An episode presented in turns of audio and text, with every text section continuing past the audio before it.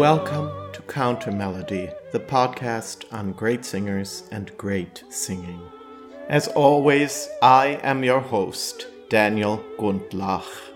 No preaching here, no lecturing, well, maybe just a tiny bit of each, but the primary spotlight will always be on the singers that enrich and enhance our lives, no matter what is going on in the world around us. Thanks for joining me.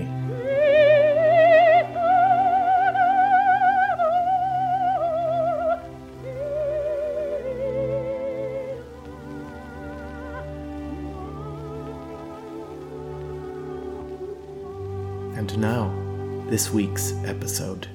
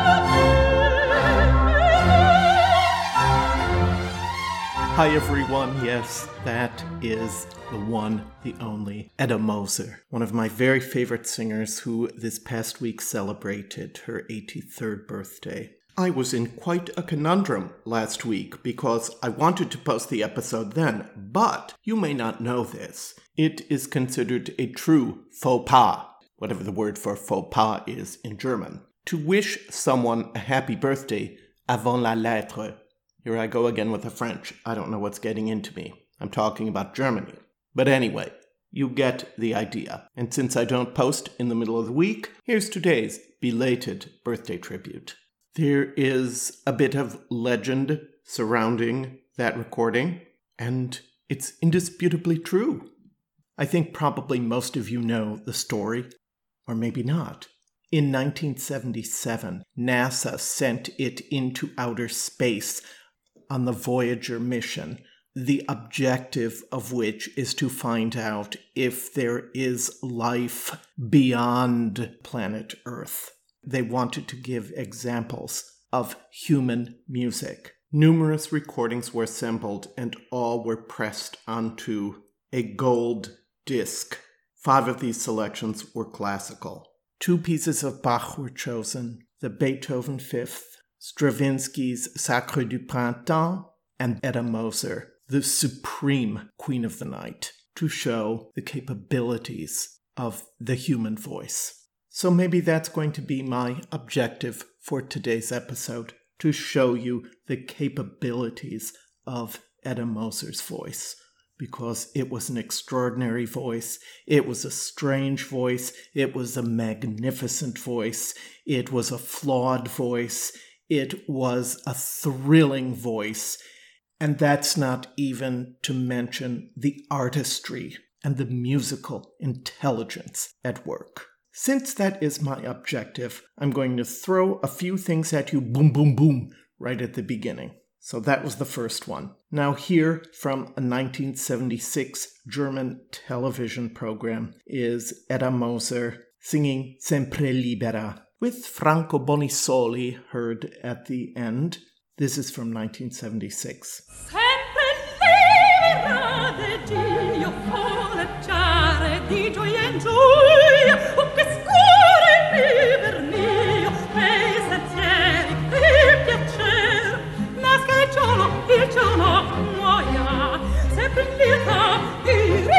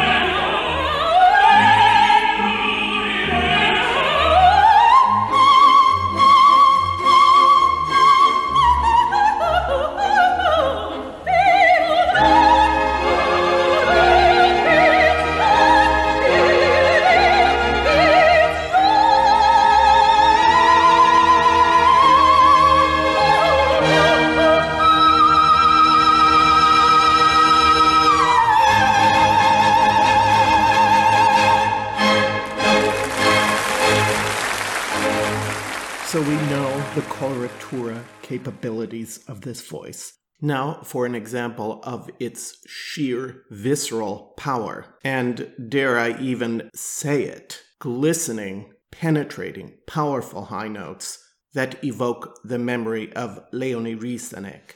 Here's an example from the very end of a live performance of Flying Dutchman, Der Fliegende Holländer, which took place I don't know when. Edda Moser took on a heavier repertoire as she moved into the 1980s. The clip was not identified, but it is thrilling beyond belief. This is going to knock you on your ear.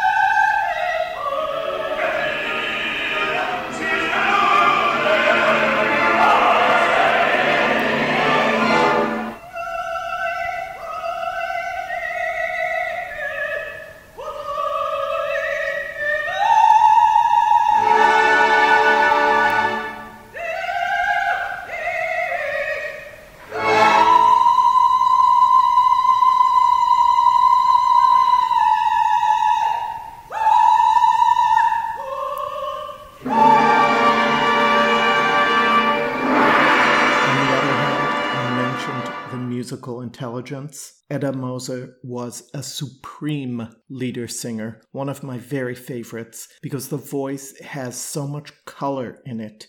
Do you know you can take dictation from her German? I was doing it earlier today just to see if I could do it, and I don't think it's necessarily a tribute to my transcription capabilities, but rather to the clarity of her diction. I'm going to share just one Lied with you now, but at the end of the episode, we're going to revisit the Lieder singing of Edda Moser. This is a song by Clara Schumann to a text by Friedrich Rückert. It's called Warum willst du andere fragen? This is a song that Clara's husband Robert published in a collection of his own songs, but it also has its own discrete life. The recording is from 1977, and Edda Moser is accompanied by her frequent partner, Erik Werba. Why are you seeking the advice of others who are not faithful to you? Only believe what these two eyes tell you. Don't believe strange fancies. Just look into my eyes. Are my lips silent to your questions? Or do they testify against me? Whatever my lips might say, look rather into my eyes. I love you.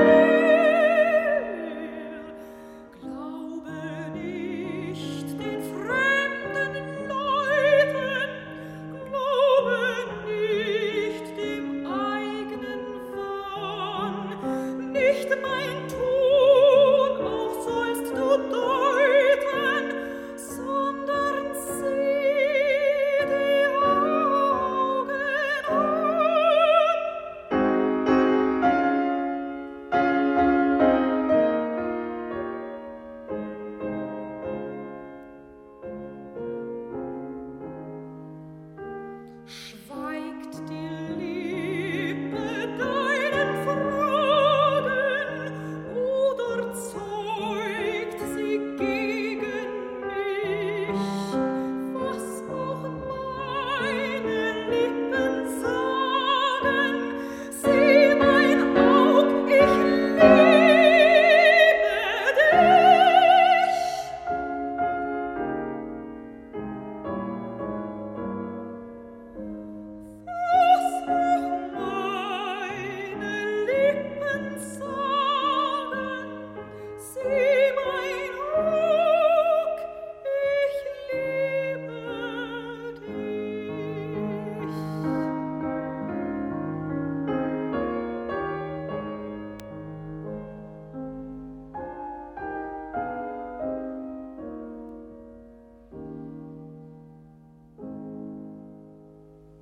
Edda Moser was born the 27th of October 1938 in Berlin.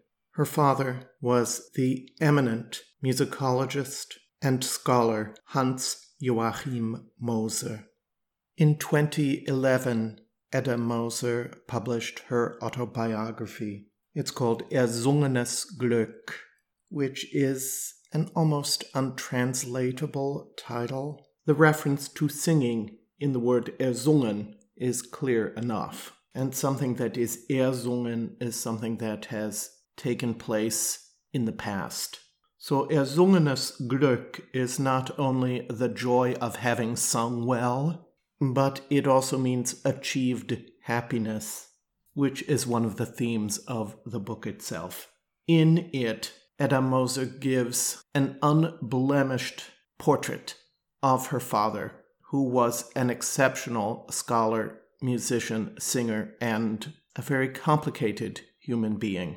But she describes as a young child sitting underneath the piano as he would accompany himself singing the lieder of Schubert, Brahms, Schumann, and others. It's clear that he had a voice because, in fact, I have dug up a number of fascinating recordings that he made in 1930 and 1931 for the Parlophone label that were to represent 2,000 years of music history. I'm going to offer you short clips from three of the sides. The first is Jewish cantorial chant. The second is a troubadour song by Raimbaut de Vaqueiras called Kalenda Maya. And the third is a Minnesänger song by none other than Walter von der Vogelweide, and that's called Palestine Song. Needless to say, the fact that he would be performing Jewish music and acknowledging its importance was not a thing that would win him points of favor with the upcoming Nazi regime. This is a complicated issue which she discusses at length in the book and which I've discussed before on the podcast, and I'm just not going to get into right now. These recordings were made in 1930 and 1931, therefore before Edda Moser was born.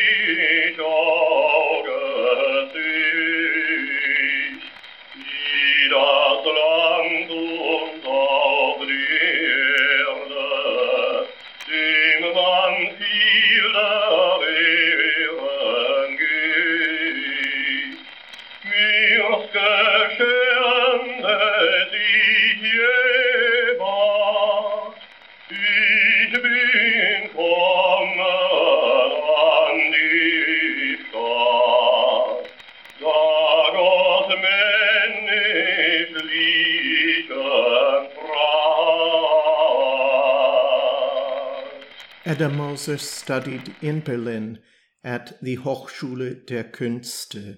I have a recording that she made of an opera by the composer Boris Blacher.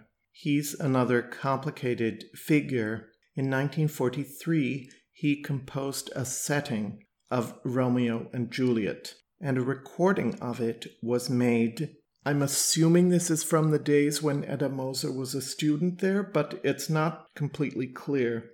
Her Romeo is the wonderful tenor Werner Krenn, who, of course, went on to a really significant career as a Mozart singer primarily, but other things as well. The conductor of this performance is Paul Sacher, who was responsible for commissioning so much important 20th century work from composers like Hindemith, Bartok, and many others. This is an excerpt from the balcony scene of this fascinating and quite odd opera. There are numerous punctuating points in this piece where a cabaret singer introduces scenes, singing pieces that sound like they could have come from Dreigroschenoper. The main body of the opera is accompanied by a small ensemble of instruments, frequently just piano, and evokes Hindemith's Gebrauchsmusik to my ear, or the general movement in Germany at that time towards Neue Sachlichkeit, the new objectivity that was so prevalent in many different forms of art. Mind you, it's all just made more curious by the fact that this piece was composed in 1943, which seems awfully anomalous to me. It's very strange. What's relevant to us today in the context of Edda Moser's career is to hear how the character of the voice was already so very clearly delineated and established.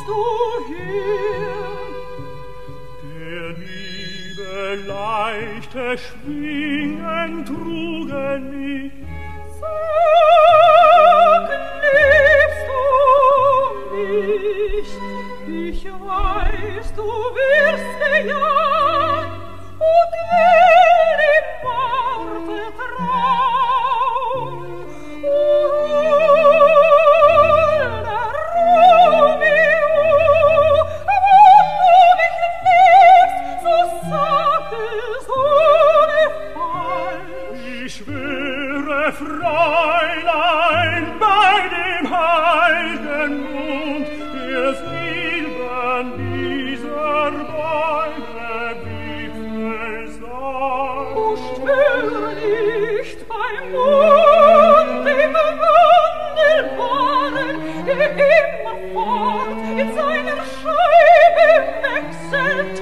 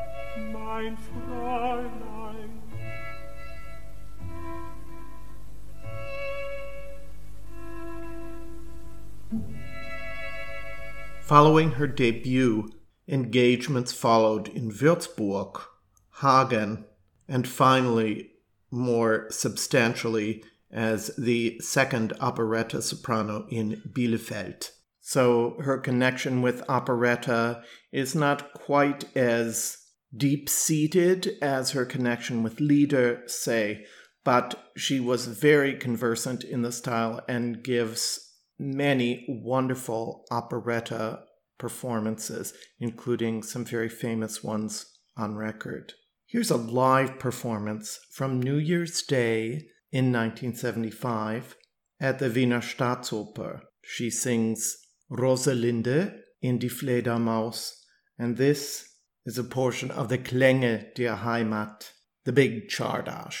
The conductor, by the way, here is the legendary Anton Paulik, a very important figure in operetta, whom we have heard several times on the podcast.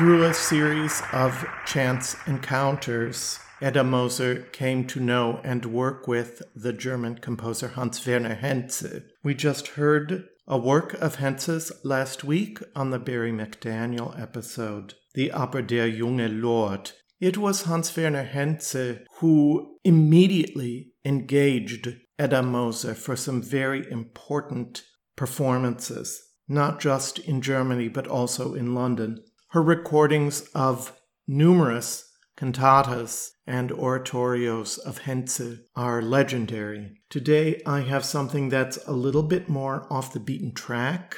That's a 1968 recording made for the Westdeutschen Rundfunk with the conductor Christoph von Dohnanyi, whom we heard last week conducting Der junge Lord. If I didn't mention the librettist for that work, I should have. It's the dramatist, writer, and poet Ingeborg Bachmann. She also provided the texts for this 1957 piece called Nachtstücke und Arien, Nocturnes and Arias. There are three orchestral movements between which there are two songs, the Arien, which are to texts by Ingeborg Bachmann. The text for the second of those arias is called Freies Geleit, or Safe Conduct. The poem summons apocalyptic visions at the beginning, but then tells us that the earth gives us gifts in return for which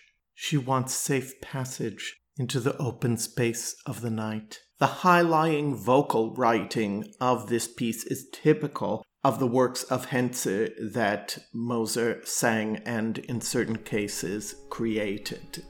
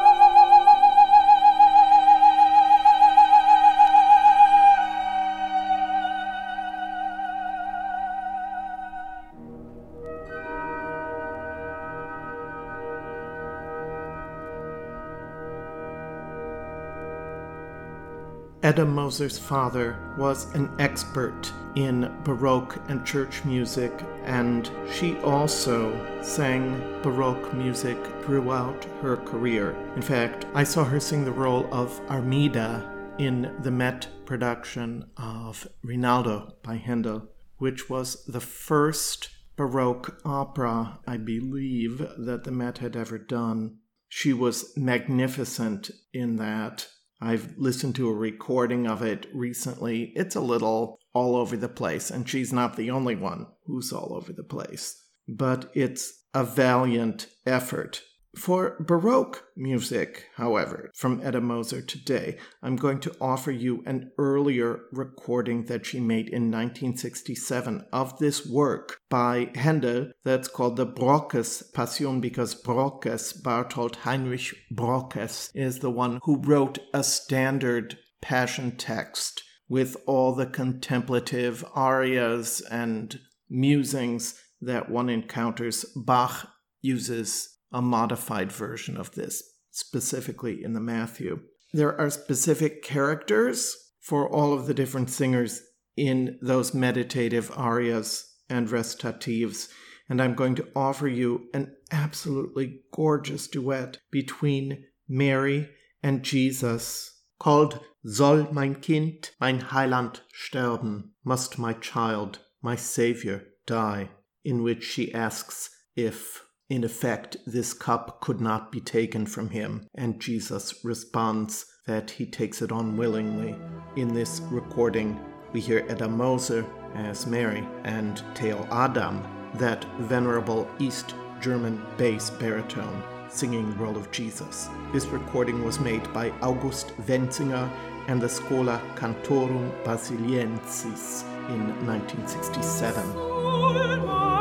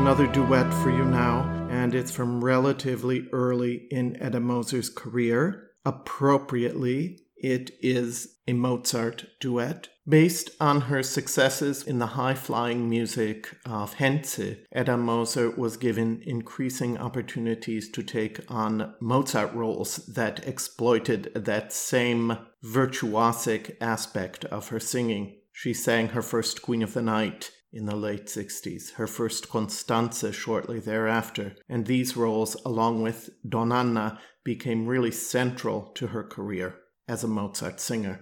Mozart became the primary composer for Edda Moser, and she approached his work with both humility and fearlessness, and it makes for an absolutely stunning connection between singer and composer. This is from a live performance in Salzburg of the early Mozart opera Mitridate Re di Ponto, and it's a duet with Arleen Auger, another beautiful singer, more soft grained than Edda Moser. And so it's wonderful to hear their contrasting timbres and their approaches to the filigree work that Mozart writes for their two voices. The Mozarteum Orchestra is led by Leopold Hager in this live 1971 performance. portrayal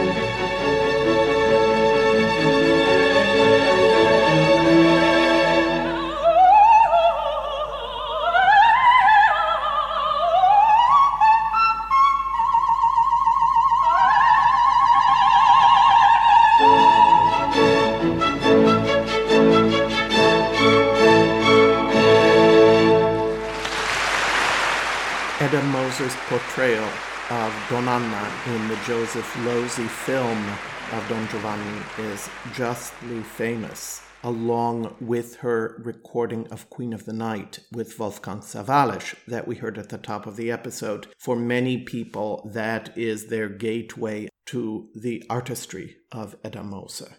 She also sang Elettra in Idomeneo. I myself am particularly taken with her portrayal of the supervillainess, if you will, Vitellia, in La Clemenza di Tito.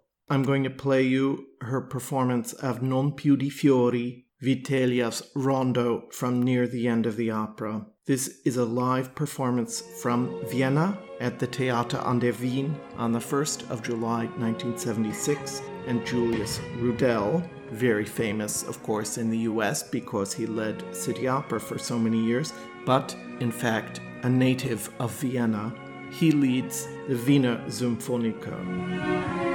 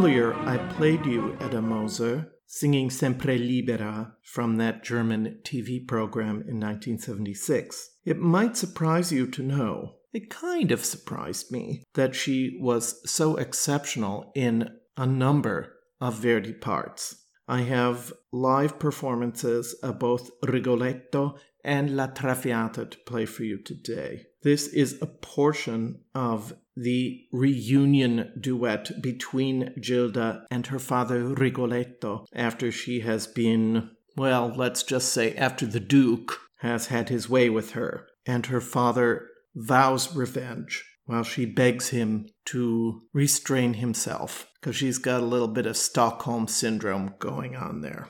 This performance is also from Vienna. This is from the Staatsoper and it's from 1973. The baritone here is the magnificent Kostas Paskalis, not a terribly well remembered singer these days, but he was fest in Hamburg for many years. He actually sings Escamillo on Grace Bumbry's studio recording of Carmen. He was a supreme Verdi baritone, and you will hear. I want you specifically to listen for some of these messa di voce. There are two of them that he does here that are absolutely stunning, and I think his characterization is one for the ages, as is Edda Moser's. She really has the right feel for this music. The timbre's not particularly Verdian, but it doesn't bother me.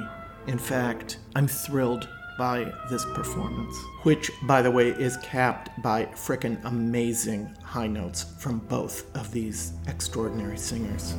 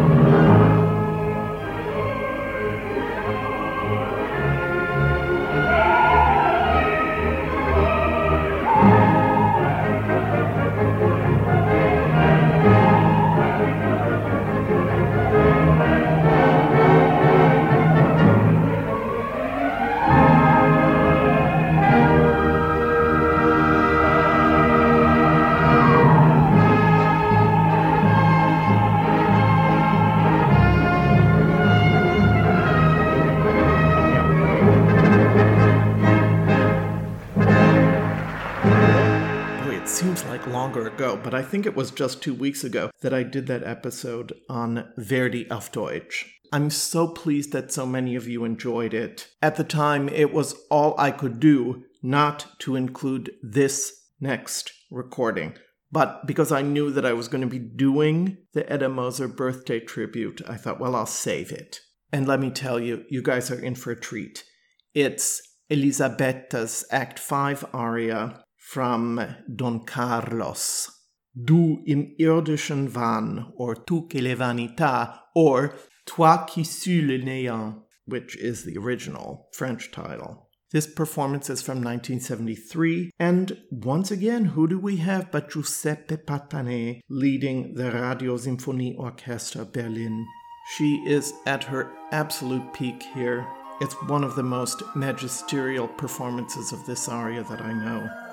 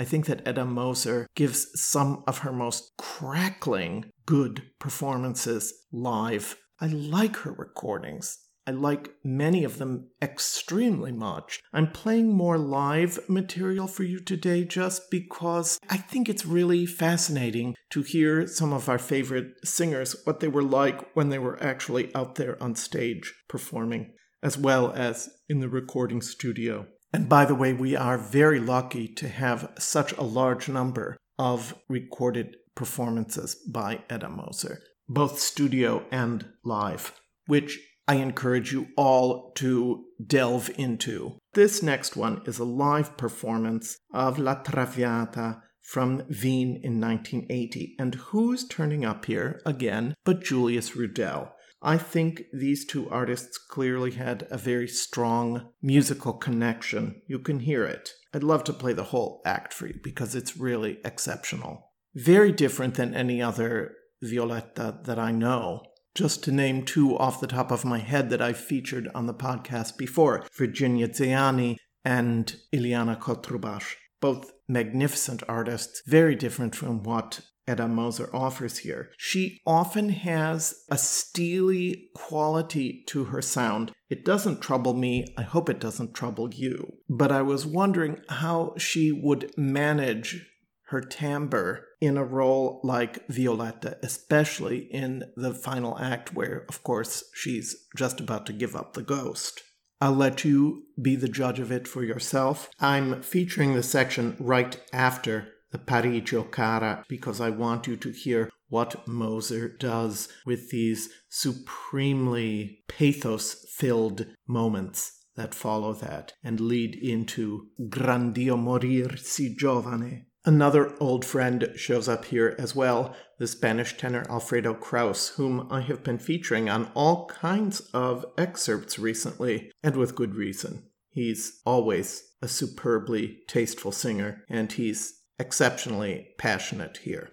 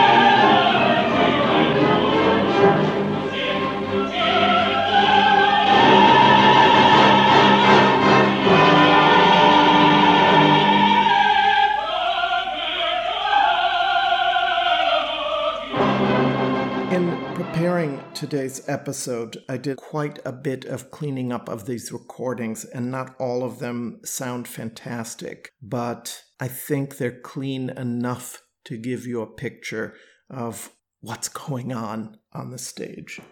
Speaking of what's going on on the stage, in Salzburg in August 1980, Edda Moser sang The Four Heroines in Les Contes d'Hoffmann in a production that was directed by Jean Pierre Ponnelle and conducted by James Levine.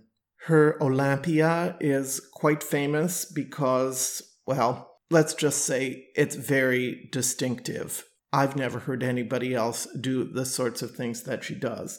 Now we're used to these pipsqueaky chicks singing high cues all over the place. Well, Edda Moser doesn't do that. I'll let you look up the doll song if you want to hear it. It's worth hearing, it's fun. But I love the Antonia act, of course, because I'm so sentimental and I love melodrama and all that stuff. So I'm going to play a portion, of course, of the trio with Dr. Miracle and the portrait of Antonia's mother, the singer who comes to life and encourages her to sing. Of course, Antonia has a fatal illness that is worsened every time she sings.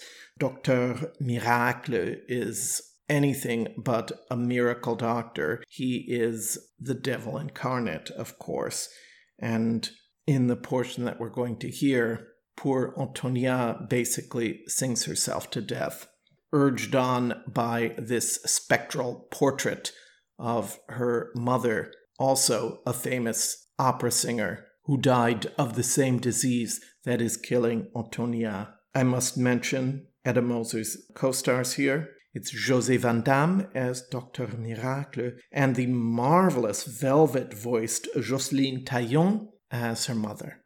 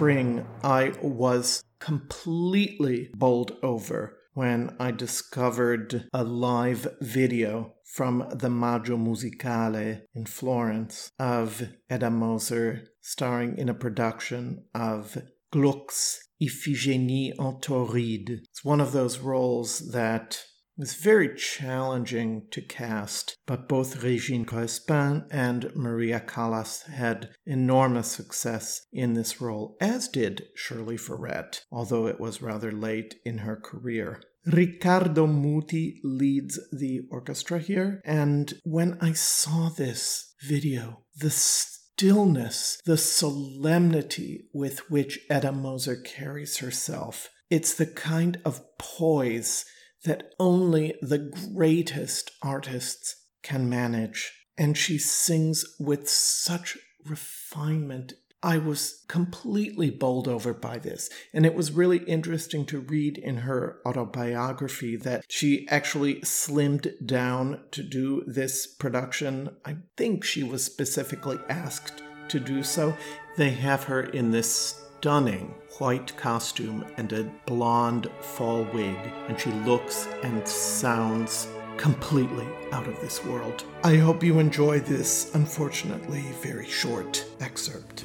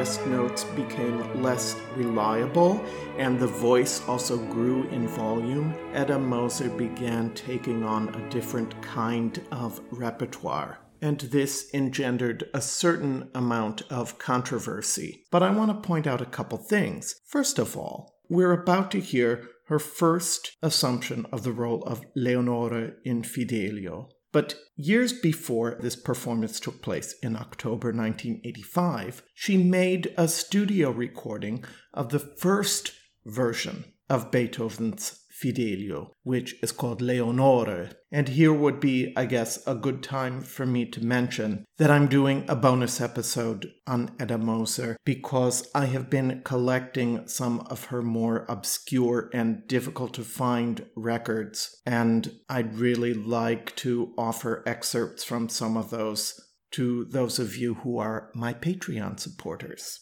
So, if you'd like to hear Edda Moser sing everything from Rameau to Carl Orff with some other surprises thrown in, like Nedda in Pagliacci and a live recital recording from Venice in 1987, or songs by Louis Ferdinand, the Prince of Prussia, as well as excerpts from a number of other live operatic performances. You know what to do. Go to patreon.com slash countermelody, where you can figure out how to become either a monthly supporter for any amount from $2 on up, or a yearly supporter for any amount from $25 on up. On that bonus episode, I will play you the first version of the Abscheuliche aria as it's heard in that 1977 recording of Leonore with Herbert Blomstedt conducting. What I have for you right now is an excerpt from the Abscheuliche from Edda Moser's premiere performances of Leonore in Fidelio. This took place at Kentucky Opera down in Louisville at the invitation of her friend and colleague Eugene Cohn, who leads the Louisville Orchestra here. I love her gleaming high notes. I love her extreme flexibility, her ability to tackle the enormous range of this aria, but also to find the humanity of the character. It's a beautiful, beautiful performance. I hope you like it.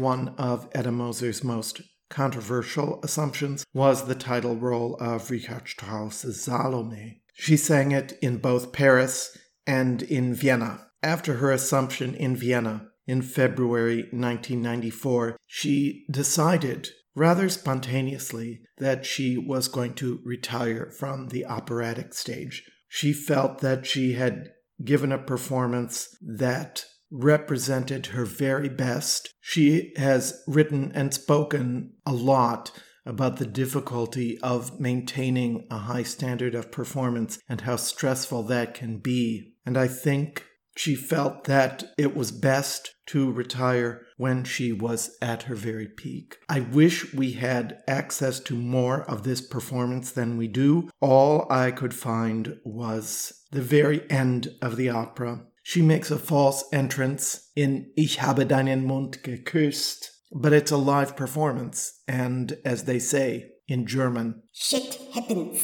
They do say that, by the way. Here is that very performance from February 1994. We briefly hear Josef Hopferwieser as Herod, and Peter Schneider leads the Wiener Philharmoniker.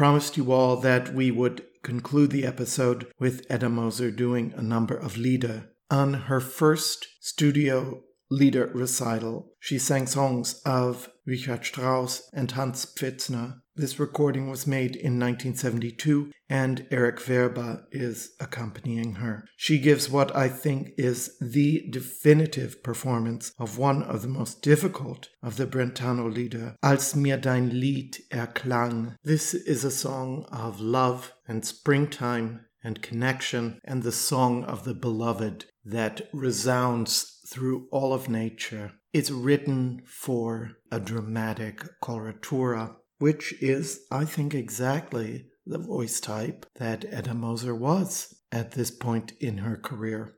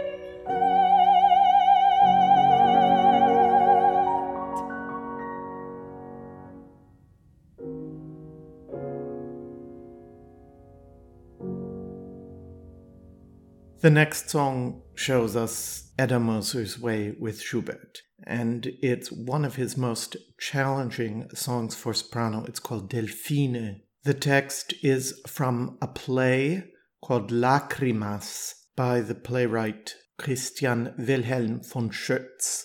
The character Delfine is just on the threshold of discovering love and sexuality and eroticism.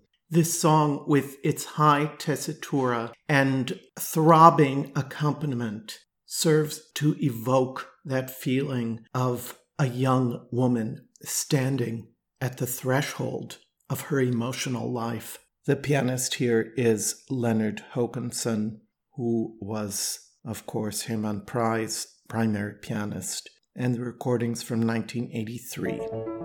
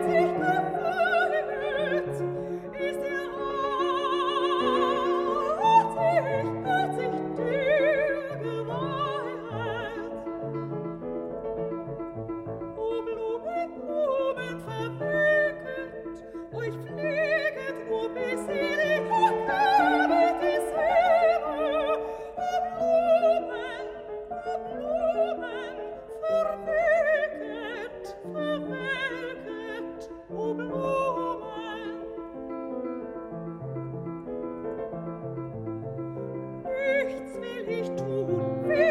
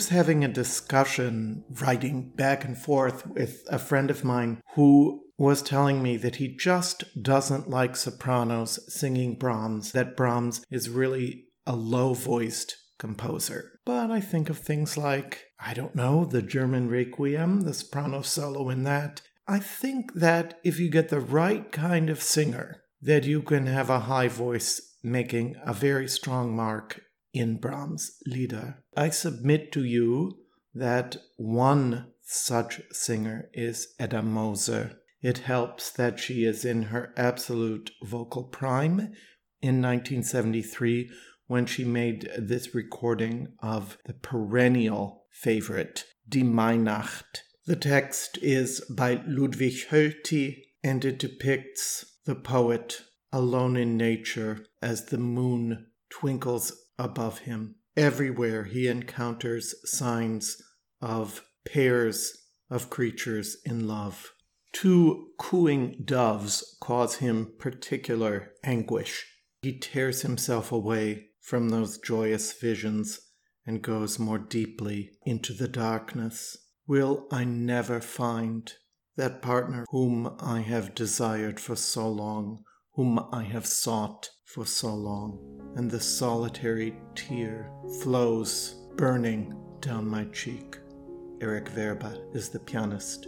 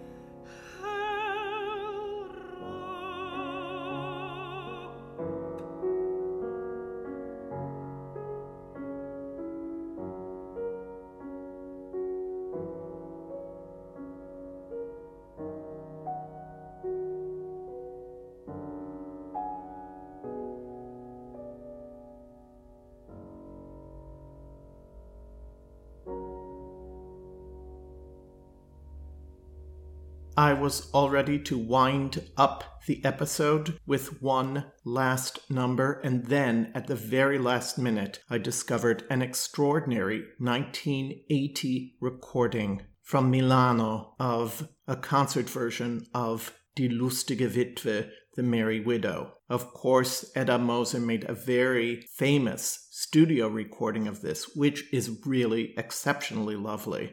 But this version if anything, is even dreamier. For one thing, you hear the singer in the creamiest voice in which I have ever heard her. And second, the conductor, the Croatian Lovro von Matačić, takes such a slow tempo that it's just like swimming through honey. I normally thought of him as a very dynamic conductor, but not here. He's just so relaxed and laid back, and it's wonderful listening to the chorus sing in their Italian accented German and that gorgeous diminuendo that Edda Moser does at the very end on that high B. It's exquisite, and I think it's actually a really nice way to conclude the singing portion of this episode.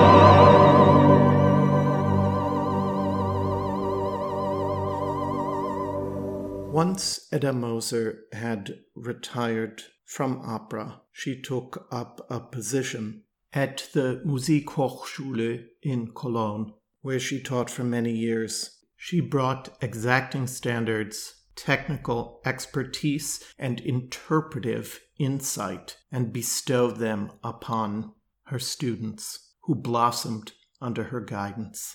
Something that Edda Moser has been involved with in recent years is her single minded efforts to reawaken interest in the German language and poetry and Lieder. It's not always easy to be a standard bearer, and I think that when one is in a position like this, as was incidentally also Regine Crespin in her attempts to preserve the integrity of the French language, one can sometimes encounter misunderstandings among those who are not in agreement with such a stance. But I believe that to move forward, one also has to be willing to look backward and absorb all of the lessons and the culture and the richness that there is to be gained from such a backward glance. In recent years, Edda Moser has sponsored various iterations of a Festspiel der deutschen Sprache, a celebration of German language and culture. And she has also made a number of recordings where she reveals herself to be a narrator of extraordinary sensitivity and perception. Thank you for joining me for this birthday tribute in my exploration of this exciting, deeply satisfying singer, one who has played a big role in my life.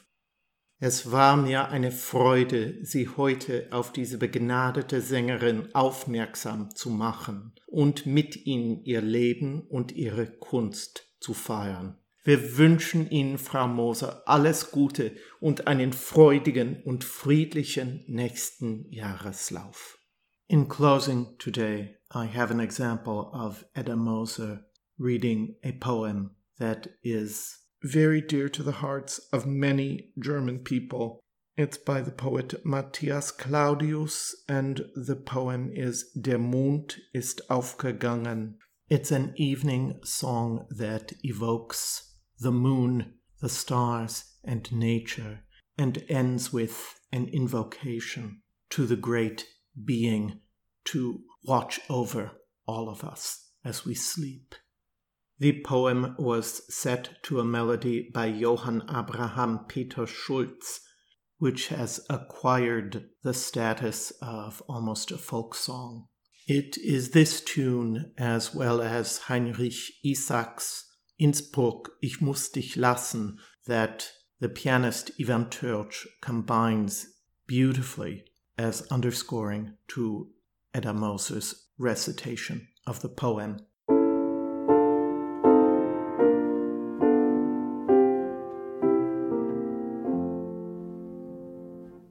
Der Mond ist aufgegangen. Die goldenen Sternlein prangen am Himmel, hell und klar. Der Wald steht schwarz und schweiget, und aus den Wiesen steiget der weiße Nebel, wunderbar. Wie ist die Welt so stille und in der Dämmerung Hülle so traulich und so hold, als eine stille Kammer, wo ihr des Tages Jammer verschlafen und vergessen sollt.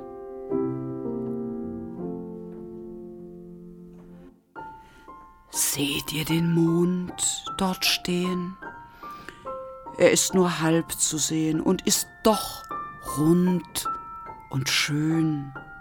So sind wohl manche Sachen, die wir getrost verlachen, weil unsere Augen sie nicht sehen. Wir stolzen Menschenkinder sind eitel arme Sünder und wissen gar nicht viel. Wir spinnen Luftgespinste, und suchen viele Künste und kommen weiter von dem Ziel.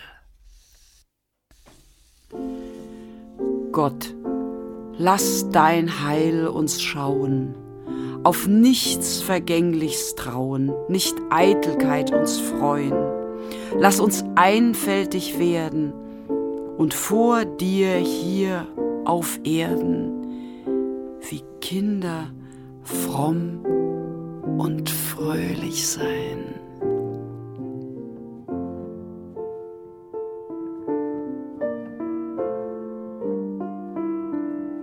Wollst endlich Sondergrämen aus dieser Welt uns nehmen, durch einen sanften Tod. Und wenn du uns genommen, lass uns in Himmel kommen, du, unser Herr und Gott. So legt euch denn, ihr Brüder, in Gottes Namen nieder. Kalt ist der Abendhauch. Verschon uns, Gott, mit Strafen und lass uns ruhig schlafen und unseren kranken Nachbarn auch. My dear friends, keep the song in your hearts. I'm Daniel Gundlach.